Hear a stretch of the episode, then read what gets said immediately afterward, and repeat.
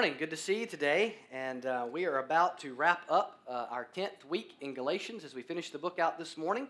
And so if you've got a Bible or a Bible on a device, uh, you can go ahead and find Galatians chapter 5, verse 25. And we're going to be there through chapter 6, verse 18. And as Spencer said, Easter is only two weeks from today. And so, an exciting time, an incredible opportunity we have, and stewardship we've been given uh, to be able to share the gospel with people. There are people in your life that will respond to an invitation at Easter that won't at any other time. Um, I really believe that. And so, who are you inviting? What neighbor, what friend, what family members? And so, if you want to be a blessing to your neighbors and to your coworkers, uh, invite them to Easter services because the gospel is going to be shared there. There's no greater way that we can bless people than to share the gospel with them. And so we want to be about the business of, in, of getting people in front of the gospel because it's the gospel that changes lives. And as people who have been transformed by the power of the gospel, uh, we want to see others transformed by the power of the gospel. You say, why is that? Well, it's because you can't experience the love of God in your life in a tangible way and not love others and want others to experience the love of God in a tangible way in their life through the power of the gospel. Believers in Christ Jesus, as we have been learning, are set free from sin, from shame, from guilt, from works righteousness, and all the things we discussed in Galatians.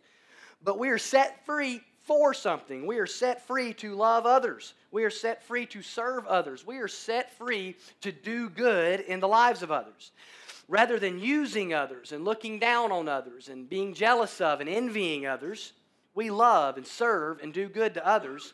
But we'll only do that, as we've been set free by the gospel to do that, we'll only do that if we're walking in sync with the Holy Spirit, empowered by Him, uh, walking in line with Him, as we talked about last week in the Spirit empowered life. Now, that was last week, living that spirit empowered life. This week, we're talking about what that practically looks like in our lives as we connect with others.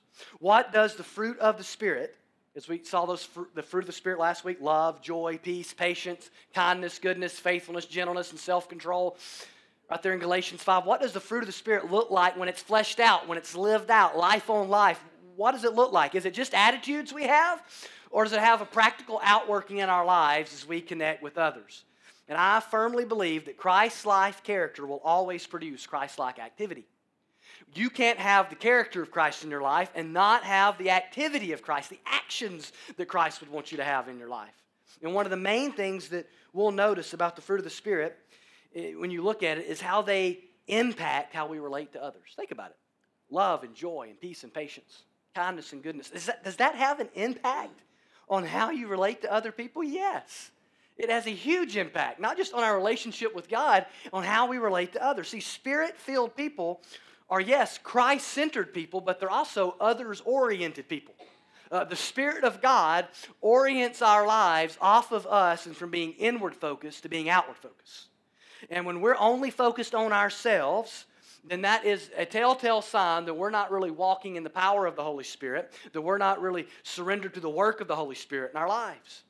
Being spirit led people enables us to be free, to love and to do good to others, to live in a genuine, helpful community with believers, and to be a blessing to the world around us. That's just what it looks like practically to be Christian. All right? So look with me uh, at Galatians 5 25 through 610. The big idea this morning that I want you to get, uh, I'm going to read that chunk of scripture, then we'll come back to the last several verses of Galatians at the end of our time together. But I want us to have this big idea in our head this morning. Here it is. I think it's on the screen for you. By the power of the gospel, we are alive to God and empowered by God to serve and do good to others. By the power of the gospel, we are alive to God and empowered by God to serve and do good to others. Now that's real freedom. So look with me, Galatians chapter 5, starting in verse 25. Galatians 5, verse 25. If we live by the Spirit, let us also keep in step with the Spirit. We read that last week. Verse 26 Let us not become conceited, provoking one another, envying one another. Brothers, if anyone is caught in any transgression, you who are spiritual should restore him in a spirit of gentleness. Keep watch on yourself, lest you too be tempted. Bear one another's burdens, and so fulfill the law of Christ. For if anyone thinks he is something when he is nothing, he deceives himself. But let each one test his own work, and then his, then his reason to boast will be in himself alone and not in his neighbor. for each will have to bear his own load. Verse 6 Let the one who is taught the word share all good things with the one who teaches. Do not be deceived. God is not mocked. For whatever one sows, that he will also reap. For the one who sows to his own flesh will from the flesh reap corruption, but the one who sows to the Spirit will from the Spirit reap eternal life. And let us not grow weary of doing good, for in due season we will reap if we do not give up. So then, as we have opportunity, let us do good to everyone, and especially to those who are of the household of faith. Now let's pause there. We're going to read the last several verses at the end of our towards the end of our time together. I want us to spend most of our time though here on, on this on these verses, and then we'll get to Paul's closing and why that's important to us this morning. And I want you to kind of see just a, a few a few a few big points that kind of make sense of the big idea that I read to you. Uh, the first thing we need to see here in verses 25 and 26, and even down in verses 7 and 8 of Galatians 6, we're not really going to go verse by verse this morning. We're going to move around it a little bit this morning. I want us to pull back here and kind of get the big idea of what Paul is saying. The first thing he wants us to see is how we are to live, right? Because how we are to live is going to affect what we are to do. So, how are we to live? We are to live by the Spirit. We talked about that last week walking in the Spirit, keeping in step with the Spirit, living by the Spirit, all synonyms. We'll see here in a minute, sowing to the Spirit, right there in that same line of thinking. So, Christians are to live by and keep in step with the Holy Spirit. We're to live lives that are Spirit empowered and in line with what the Holy Spirit wants, as revealed in His Word. So, we're to walk in the path laid out for us by the Holy Spirit. Christians are those that are alive to God and empowered by God. The Spirit of God has given us spiritual life. Uh, when we believe the gospel, we are given spiritual life so that we no longer, we, we, we, we're changed on the inside. We're, we're giving new hearts. And we have the Spirit of God takes up residence in our life. And we are alive to God and dead to sin. And so our, our lives are no longer dominated by the flesh, but now they're dominated by God, dominated by His Spirit. But we're also to be empowered by God to live in light of that new life we have. Now, notice the warning, though. The warning is that we would become conceited. Let us not become conceited in verse 26. Now, that word in the Greek literally means empty or vain glory. John Stott writes about it, quote, the word here denotes somebody who has an opinion of himself which is empty, vain, or false. He is cherishing an illusion about himself, or he's just plain conceited. The idea here is we're not to be proud. We're not to think too much of ourselves or to think incorrectly of ourselves in one direction or another. Conceit is of the flesh. This empty glory is of the flesh, it's of our fallen nature.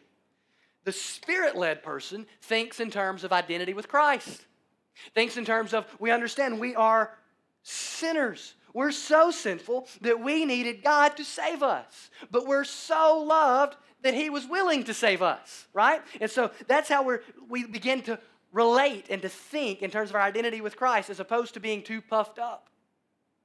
Or as opposed to being someone that just feels completely unloved and unlovable. We begin to think biblically. Conceit, though, shows up, he, he says here, in two main ways provoking and envy. Provoking, this is the person that thinks of themselves as better than other people, superior to other people. Provoking is the idea of competing and challenging to contest. It's, the, it's a game of comparison. The person may tend to look down on others and want to prove I'm better than you than this, right? I'm, I'm, better than you in this area of life or in that area in life or in this area spiritually, and I want to stake out a way to prove that. That's provoking. That comes from empty conceit or empty, empty glory, conceit. Envying, that's the person that thinks of themselves maybe inferior to others sometimes because they long for what other people have. Or they think so much of themselves that they can't believe that God has done this in that person's life or blessed that person with this, but not them because they think so much of themselves that they think they deserve anything anybody else has got.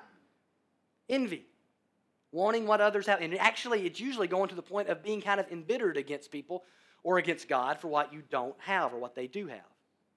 Envy is a work of the flesh. Provoking is a work of the flesh. It's rooted in pride, conceit, and empty glory. And if we're not walking in the Spirit, we will foster an environment for conceit in our hearts, and rather than love others and serve others and do good to others, we will provoke others, compete against others, trample over others, envy others. Instead of orienting ourselves correctly towards others, we will simply use and run over other people. In chapter 6, Paul shows us the opposite of provoking and envying. It's life in the Spirit lived out relationally, because that's how we're to live by the Spirit and how we relate to other people. And that's what you see as you jump down with me. Jump down to verses 7 and 8.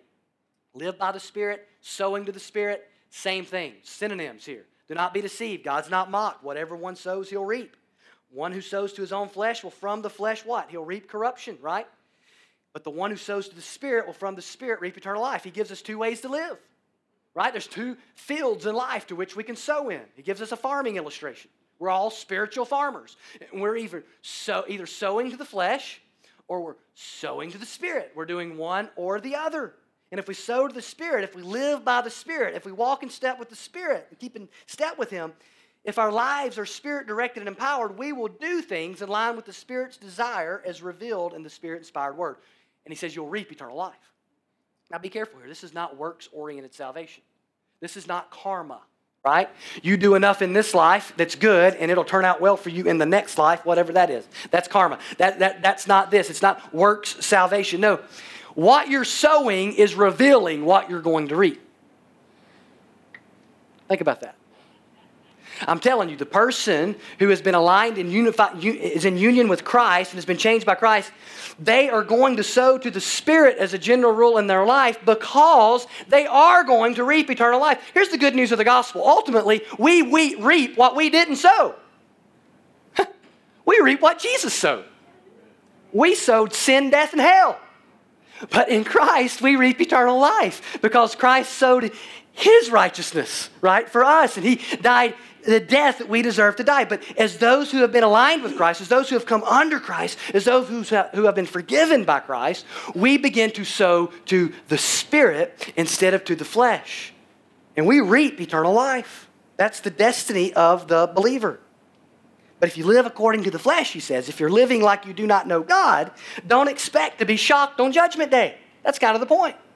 Don't expect one day to kind of go, man, I lived like the devil my whole life, and I'm shocked to find out that God is going to, you know, let me in the pearly gate, so to speak. That's a great country song. It's not gospel Christianity. Right. Listen, if we sow to the flesh our whole life, he says, listen, you're going to you're not, you're going to reap destruction. That's the, Paul's warning them again, just like he was in Galatians 5. Do not be shocked, folks. Those who do these things, right? And he gives the list, shall not inherit the kingdom of God. What you're sowing is revealing what you're ultimately going to reap. God can't be mocked, he says. His justice can't be sneered at. You can't turn your nose up at God. You can't get away with it. You can't, you can't turn your back and ignore His holiness and get away with it, His justice and get away with it. Everyone reaps what they sow. Everyone. That's a universal principle. Just like gravity, what goes up must come down. I'm telling you, spiritually, you reap what you sow in life. It's all through Proverbs, it's all through the Bible, Old Testament and New Testament. It's one of the just clearest principles in the Bible is we reap what we sow. In other words, there's consequences for our sin. And so Paul is warning them if you sow to the flesh, you'll reap corruption or decay or ruin. Sin destroys. It destroys, it corrupts, it decays, it kills. And believer, you say, whoa, glad I escaped that. We can sow to the flesh too. Yes, your general life should be oriented towards the Spirit and sowing the things of the Spirit, but any believer at any time can sow to the flesh instead of the Spirit. We're always sowing in one field or the other. And while a life dominated by sowing the flesh instead of the Spirit will ultimately lead to eternal ruin, in season and in moments and in decision and at times in our own days, in our lives, Christian, we can sow to the flesh as well. And when we sow the flesh to the flesh in our relationships, in our marriages, in our friendships, in our moral choices, in our thought life, in our budgets, in our work life, we will reap decay and ruin and corruption. Sin always destroys. It's a general principle that Paul's wanting to get through our heads. Sin comes with a price. You say, well, Jesus took that price for me. He absolutely took that price for you, the ultimate price. No Christian will ever reap hell a Christian or any person can be forgiven any sin in Christ, but you can't escape every consequence. That's the law of sowing and reaping. You don't have to reap hell. Christian, you will not reap hell. But man, when you sin against them, there's no guarantee you they will forgive you. There's no guarantee your boss won't fire you. There's no guarantee you won't go to jail. There's no guarantee that you won't cause incredible damage to your, to your relationship with others, to your testimony, to your character that won't be able to be fully repaired in this life. We reap what we sow. That's what he's talking about here. Now, the big idea of chapters 5 and 6 are this sow, sow to the Spirit, not to the flesh. Live by the Spirit. Walk in step with the Spirit. Walk in the Holy Spirit. If we do this, we will not provoke and envy one another. We will not be filled with empty glory and conceit. We'll be led by the Spirit, so we will, we'll, we'll be filled with humility. And we'll think in line with the gospel and our identity with Christ, and our lives will begin to look different. Because as we live differently, our lives will look different. So, what our lives should look like, that's next. We know what we should live like, what, what should be true about us. We're sowing to the Spirit, not to the flesh. So, what does, that, what does that look like? If we're living by the Spirit and sowing to the Spirit, it's going to affect how we treat other people. Spirit led people, like I said, are others oriented. The Spirit gets our eyes off of us and gives us a proper view of us, grounded in the gospel, and empowers us then to see others, and then to love others, and to serve others, and to do good to others. And he gives three clear ways here. Um, there's multiple ways. He's dealing with a particular church that needed to hear these particular things. But there's other ways, obviously. But here's three of the ways he lists here. First of all, he talks about, will be about the business of restoring the fallen. Restoring the fallen. He says, if any, brothers, if anyone's in any transgression, that's chapter 6, verse 1, you who are spiritual should restore him in a spirit of gentleness. Keep watch on yourself, lest you too be tempted. What do you do with a sinning Christian? What do you do when the person you look up to fails?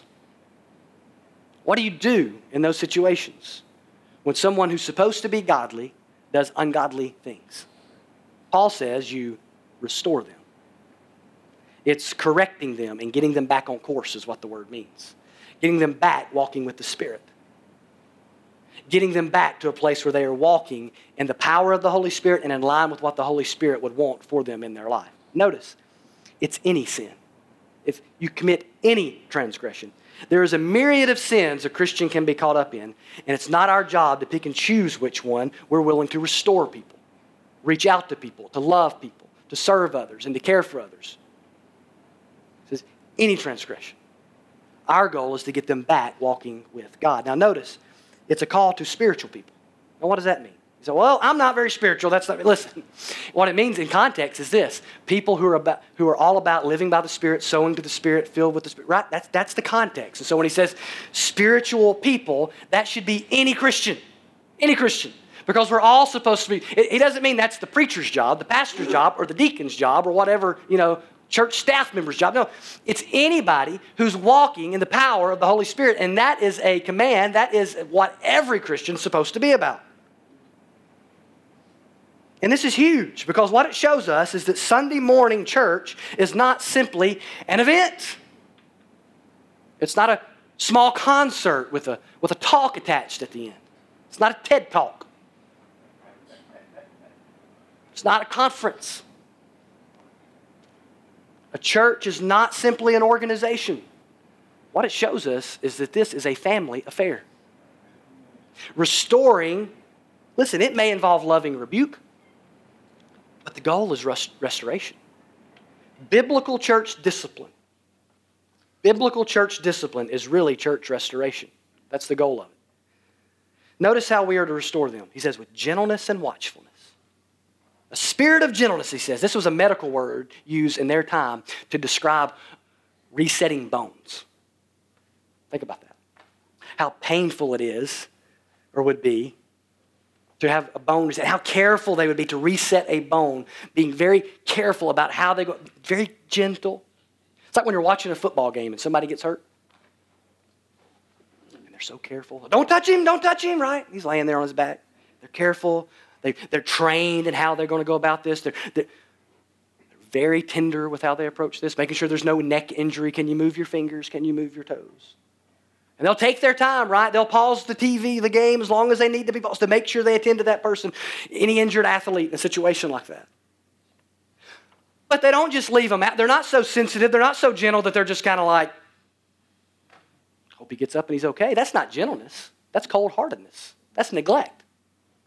There's initiative, there's, there's a going, but there's, but there's a gentleness in the approach, and that's what he's calling us to. It's the golden rule. That's how you, how do, how do I know if I'm gentle and how I go about this? Follow the golden rule. Jesus said what, right? You're supposed to treat others like you want to be treated. That's, like, that's a scriptural principle, right? As we love others, we'll, we'll treat them like we'd, we'll put ourselves in their shoes. And so when I think about having to confront somebody about sin, it helps me to think, how would I want to be approached? Right? What's the respect? Because, and I try to think of myself, okay, well, if I was in that situation, I don't know how I would respond. But in this situation, not in that situation, and walking in the power of the Holy Spirit, how would I hope someone would approach me? How would I hope that they would deal with me? And that helps guide us. Gentleness gentleness, and a spirit of watchfulness because we too can be tempted.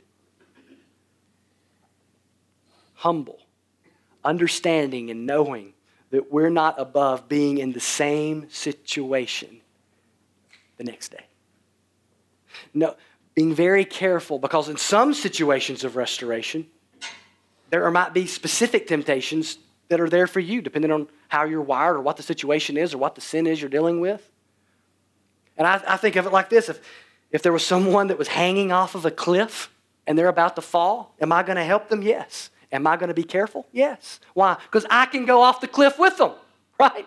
So I'm going to be careful about how I'm doing it. I'm going to make sure I'm secure. I'm going to make sure I'm stable. I'm going to make. I'm going to be. I'm not going to be so arrogant, so prideful to think, well, I won't get myself in that exact situation because I absolutely can. So I'm going to be careful in how I approach them. Humble enough to realize that I can go off the same cliff that's what he's calling. Be watchful, be careful, because you too can be tempted.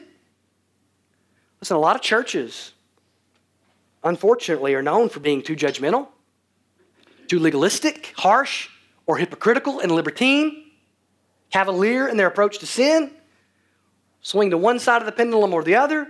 Either they don't confront sin at all or they do so arrogantly and harshly. Let's seek to be a people who confront sin in gentleness and watchfulness because we love people and we love Jesus enough to deal kindly with people for the glory of God. Restoring the fallen. Secondly, will be about the business of bearing burdens. Bear one another's burdens and so fulfill the law of Christ. Now, in context, specifically here, it's the burden that comes with their sin. However, I think he's broad on purpose because there's a lot of burdens out there that we're called to bear with others. So, yes, the burden that comes with getting down in someone's messy life and helping them out of sin. Listen, that can be a very burdensome situation. There's a lot of baggage that comes with helping somebody out of their sin many times. But also, just in general, in walking in community with others, we're to be about the business of bearing the burdens of our brothers and sisters in Christ. See, getting involved in the lives of others is hard work, it's messy, it's difficult at times. People aren't easy, they're people. People are people, and people are broken. And we're all a little bit weird. We all are. We're unique. That's the word.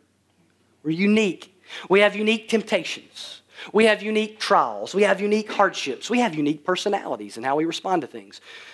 We have unique burdens. And we have to get close enough to people to share the load they're carrying in this life. This can't be done in a handshake time on Sunday morning. Can't be done just simply passing by somebody and saying hi on the way to small group time. It can't be programmed into the church. This takes time. It takes life on life over the course of time as we get involved in people's life and get to know people. It takes presence. It takes presence. You ever tried to move alone? You ever tried that? It's hard. it stinks. I don't care if you got a billion people helping. Moving stinks right? And there's nothing worse though if you don't have enough help when you move, right? Because everything's, you just get that much tired, everything gets that much heavier. Well, listen, when somebody is bearing their burden alone, that is difficult. That gets heavy. That gets tiresome. That causes people to grow weary spiritually and physically and emotionally. Listen, I've been through difficult seasons and I've tried to go through them alone, burdensome seasons. And I can tell you there's a difference in walking through it alone and walking through it with people. So he says, bear others' burdens. When we bear others' burdens, we fulfill the law of Christ. What does that mean? The general teaching principle of Christianity, what Christ taught in his teaching, can be summed up in this. Because what Jesus said, what? I give you a new commandment love one another. Love one another. So we fulfill the law of Christ when we're about the busy uh, business of loving one another, and you know we're loving one another when we're willing to bear the burden of others. He says, if anyone thinks he's something when he's nothing, he deceives himself. But let each one test his own work, and then his reason to boast will be in himself alone, not in his neighbor, for each will have to bear his own load. He said, Well, now what does this mean? It seems a little confusing, almost seems like he's contradicting himself. He's back to the idea of conceit, the idea of thinking wrongly about yourself. If we do that, we won't be willing to bear the burdens of others. Pride and conceit leads to provoking and envying, but it doesn't lead to burden bearing. I tell you, pride kills practical Christianity. Because prideful people end up putting themselves on an island where they don't connect with others, they don't serve others, they don't bear the burdens of others, they distance themselves from others because all they're looking for is what they can get from others. This past week, we watched a movie called Wonder. You ever seen that movie? It's out right now. I think it might have been nominated for some stuff. I don't know. But it's about this about this kid that's born with this condition. His parents have this weird gene thing that like a few people in the whole world can possibly have, and they have it. And so their son looks different than other kids. We'll just leave it at that. And he has like 20 something surgeries before he's even hits fifth grade. All kinds of cosmetic surgeries and everything. And his mom's homeschooling him. And, and then about fifth grade, they decide we've got to get him out there in the world because he's got to learn to live looking so different, right? And so he, go, he starts fifth grade, right? It's his first entry into the school. And I'm not ruining the movie for you, but let me just say kids are mean sometimes. Not your kids, everybody else's. not my kids, right? Your kids. I'm just kidding. No, kids are mean sometimes, can be cruel sometimes. And there's one particular kid in the movie that's just a jerk. There's no other way to say it. He's just mean to the kid. And what you end up seeing over the course of the movie is every other kid, as they relate to this kid, and as they learn how to do life with this kid, as they get to know this kid, you see them grow, you see them mature, you see them get better. They kind of they, they rise, so to speak. This one kid's like on an island. And it's because he's so proud and he's so he thinks he's better than this kid. And he's constantly provoking this kid. And he's just left there. That's what happens when we are not willing to think rightly about ourselves. Pride and conceit puts us on an island where not only do we end up bearing, not bearing the burdens of others, we don't get the growth and the experience and the work in our life that can come about from actually doing that. It's good spiritual exercise to bear the burdens of others. And we're to test our own work, he says. We aren't to compare ourselves to our neighbor. See, someone will say, Oh, I'm so godly. I don't sin like that. They wouldn't say it out loud, they think it. I don't have that burden in my life because I didn't commit that kind of sin. Right? That's how some people think. See, they're in that situation because they did that. I never did that. Not in that situation. My mama raised me different. My daddy raised me different. I was taught different than that. And it begins to look down on others, and that will kill burden bearing. You only add more burdens to the broken and the hurting when you think that way. He says, Test your own work. Don't compare yourself to your neighbor. You will answer to God for you, not how you do in comparison to your neighbor. There's something each person must bear alone, as Stott says. John Stott says he's speaking to two different words here when he says about bearing the burden and he says carrying your own load. He uses two different Greek words because he's talking about two different things. When he talks about carrying your own load, he's talking about, listen, everybody's going to have to answer to God for themselves. I can bear a burden with you, but I can't answer to God for you. You're going to answer to God for what you do and how you respond to the things in your life. I'm going to answer to God for what I do and how I respond to things in my life. We each must stand before God alone, so to speak. So he's calling us here to humility, self awareness, not self absorptions. He's calling us to love others in a spirit led life that leads us towards others and engaging others and serving others and bearing the burdens of others.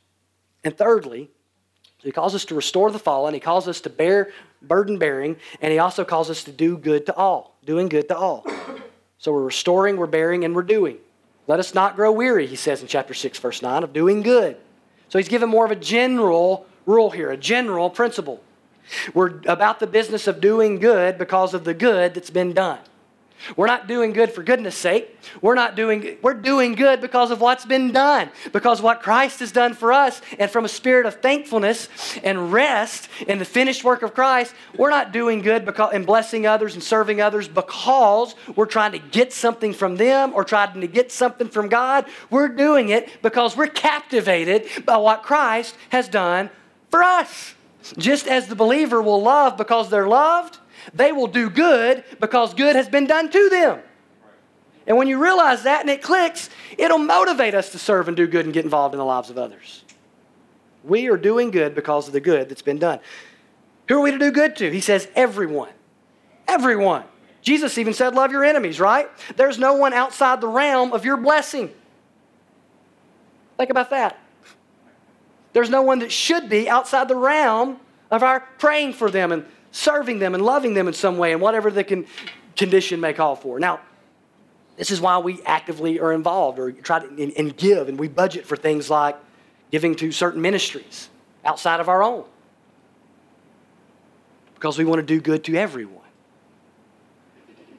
We want to do good to everyone. And there are ministries that are connecting with people we don't always necessarily get to connect with on a daily basis. But we want to be about the business of doing good to them. If nothing else, we want to help them financially or we want to serve in some way. It might sound silly, but it's why we invite people to Easter. It's why we share the gospel with people. Because we know the good that's been done. And so we want to do good to others. And there is no greater good than leading somebody to Christ. It's a good we can all do. And he says, especially, especially be about doing good to the household of faith, he says. Do good to all. Then he says, if we have opportunity, let us do good to everyone, especially to those who are of the household of faith. That's the church. That's a nice word for church, body of Christ, the body of believers. That's why I give here first. Doesn't mean I'm not willing to give other places. I give here first because I prioritize the household of faith. He said, why does he say especially? Why does he especially say especially be about doing good to the household of faith? Listen, we get all, well, what does that mean? Because he says do good to everyone. He says especially do good to the household of faith. That makes me uncomfortable. Almost kind of like we're, we're, we're about doing good to the church, but we're not about doing good to those outside the church. No, no, no, no, no. He says do good to everyone. If I told you, listen, I love your kids, and I especially love my kids, do you think that's weird? No. If I say, if I say, hey, I want to help you, but I especially want to help my family, does that sound weird? No. And I don't think Paul means for this to sound weird. He's saying, do good to everyone, love everyone, serve everyone, especially your spiritual family. Because here's the thing if we don't do good there, we ain't doing good nowhere else. We're deceiving ourselves. I've never seen someone neglect their family but be great at serving others. I've never seen someone that loved children but didn't love their own. It starts with those closest to us. It starts at home. And this includes sharing in the ministry. It's part of the good he talks about. Look at verse 6. Seems kind of strange, seems kind of out of place. There's almost like some proverbial statements here as he wraps up the book. Let the one who has taught the word share all good things with the one who teaches. He's calling here for the word there, share all good things, is the Greek word for fellowship. It's koinonia. It's the word you see in Acts when it talks about their sharing. It's especially here speaking between pastors and the churches that they lead in context. The idea here is partnership in ministry. Pastors and the church are in ministry together. Church leaders and the church are in ministry together. It's a ministry that we share. The Spirit will lead us into a church, and then He will lead us to get involved in that church and lead us to support the ministry of that church. That's the big idea here. So, pastors share from God's word, and the church should share what God is doing in their life through the word. That's one application of this.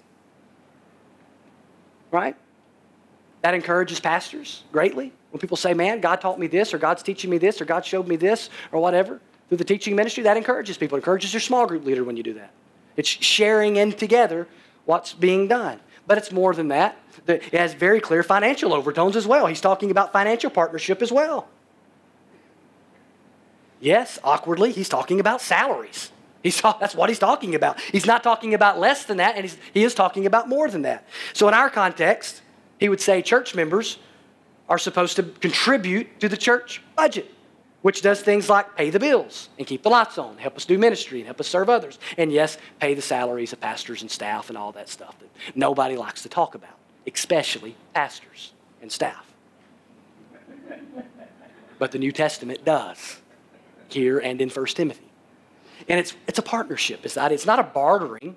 That's not what he's saying. It's not like going to a movie and you paid for your ticket and you get a service. No, it's a partnership. It's koinonia. It's fellowship together around the Word. And you're asking people to give of their lives and give of their time to devote it to the advancement of the cause of the church and to the teaching of the Word of God and all those sort of things. And the church gives of their resources so that that person can give of their time. That's all. And those people can give their time. That's the picture here. It's all part of the doing good as we're oriented towards the things of the Spirit. Now look down at verse 9. After he talks about sowing to the Spirit and doing good to everybody, he, he gives us a warning. He says, Do not grow weary. Do not grow weary. There is always a danger when living a spirit dominated life that you can be tempted as you restore people, that you can grow weary as you do good. As, listen, the Christian life is not a safe life. There, there's the temptation, there's the, there's the chance that we grow weary, that we grow tired at some point. He says, Don't grow weary, don't give up. See, people are people, and we're, in, we're, we're, we're fin- finite. We have limitations. We, we sin and we grow physically tired and we grow emotionally tired and we grow tired of others. And we need the Spirit's help to press on. We show weariness when we get impatient, right? Get impatient, we start getting short with others. Or we show weariness when we get indifferent to the needs of others. We kind of roll their eye, roll our eyes. Oh, here we go again. Or we go cynical church members, we can, Christians, we can be so cynical. Because we've seen it all, we say. Seen this one before, seen them do that before, been through this before. I can tell you right now what that's, where that's going to lead to. We can get very cynical. That's just a sign that we're growing weary of doing good. You ever seen a kid without a nap? I live it, right? I've got three. One that's kind of growing out of the nap phase, unfortunately and two that are very much in the nap phase. And my three-year-old, if she don't get her nap, she is not fun. Weary people are scary people, okay? and that's true at three, and it's true at 35, and it's true at 45 and 65 and 85. It's true, okay? Weary people can be scary. We, we get impatient and we get indifferent and we get cynical and we throw our tantrums because we're tired and we're emotionally tired. And if you're, if you're physically tired, you'll get emotionally tired. And at some point, you'll get spiritually tired. All this, we're holistic people and we're to not grow weary, he says. So we need to, yes, be filled with the Holy Spirit. Yes, take care of ourselves physically. Yes, take care of ourselves emotionally. But notice what he points to. We are to, we are to stay going by remembering that we're going to reap. That's what he, you will reap you will reap if you don't give up. We need a vision of tomorrow to help us in hard days. The gospel gives us a certain one. We will. Blessing others, bearing burdens, restoring sinners, ministering to the hurting, sharing the gospel, praying for people may be a thankless role at times in this world, but the day of reaping will come. We may not reap in this life, but we will reap for eternity. He says, keep your eyes there, keep your focus there. We are alive to God and empowered by God for the sake of serving and doing good to others. This is only possible, though, because of the gospel. Now, look with me in verses 11 through 18. I told you I was going to save it to the end. This is Paul's conclusion to his letter. We're going to read it together. How this is possible. This is how it's possible. How it's possible. Is, I'm going to pull that out of right, right here. I want you to look at verses 11 through 18. See with what large letters I'm writing to you with my own hand. This is probably not due to eye condition, it's probably due to emphasis. Um, a lot of times, Paul would use somebody else to write his letters out for him, and he would dictate to him. He might have grabbed the whatever right here and right, writing. I'm putting emphasis, underline, bold, exclamation marks. Verse 12, it is those who want to make a good showing in the flesh who would force you to be circumcised, and only in order that they may not be persecuted for the cross of Christ. For even those who are circumcised do not themselves keep the law, but they desire to have you circumcised that they may boast in your flesh. But far be it from me to boast except in the cross of our Lord Jesus Christ, by which the world has been crucified to me and out of the world. For neither circumcision counts for anything nor er, uncircumcision, but a new creation. And as for all who walk by this rule, peace and mercy be upon them and upon the Israel of God. From now on, let no one cause me trouble, for I bear on my body the marks of Jesus. He's talking about his persecutions that he had taken there. The grace of our Lord Jesus Christ be with your spirit, brothers. Amen. Paul brings the letter to an end, and he shows with emphasis, right, with his handwriting there, what we talked about. He's emphasizing, he's wrapping up the letter. He's going back to old themes that we've already talked about. He brings back the false teachers into the picture. He's talking about the flesh again, right?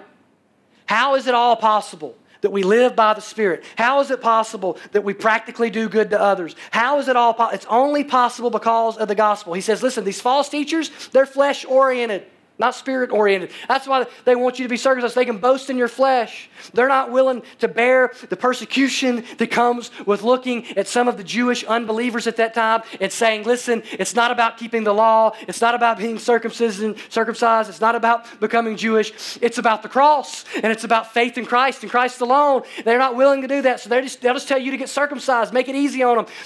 Go, become Jewish, Gentiles.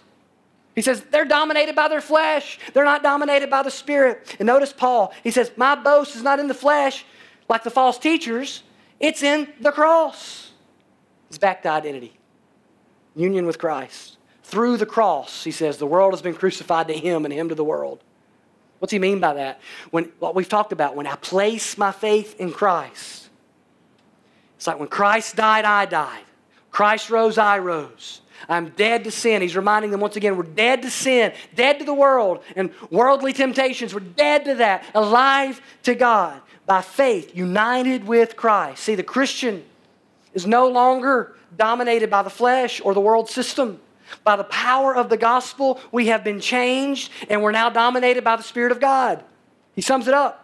It's not about circumcision. It's not about human effort. It's not about works creation. He says it's about a new creation. And the only way to become a new creation is by faith in the gospel of Jesus Christ. It's the only way.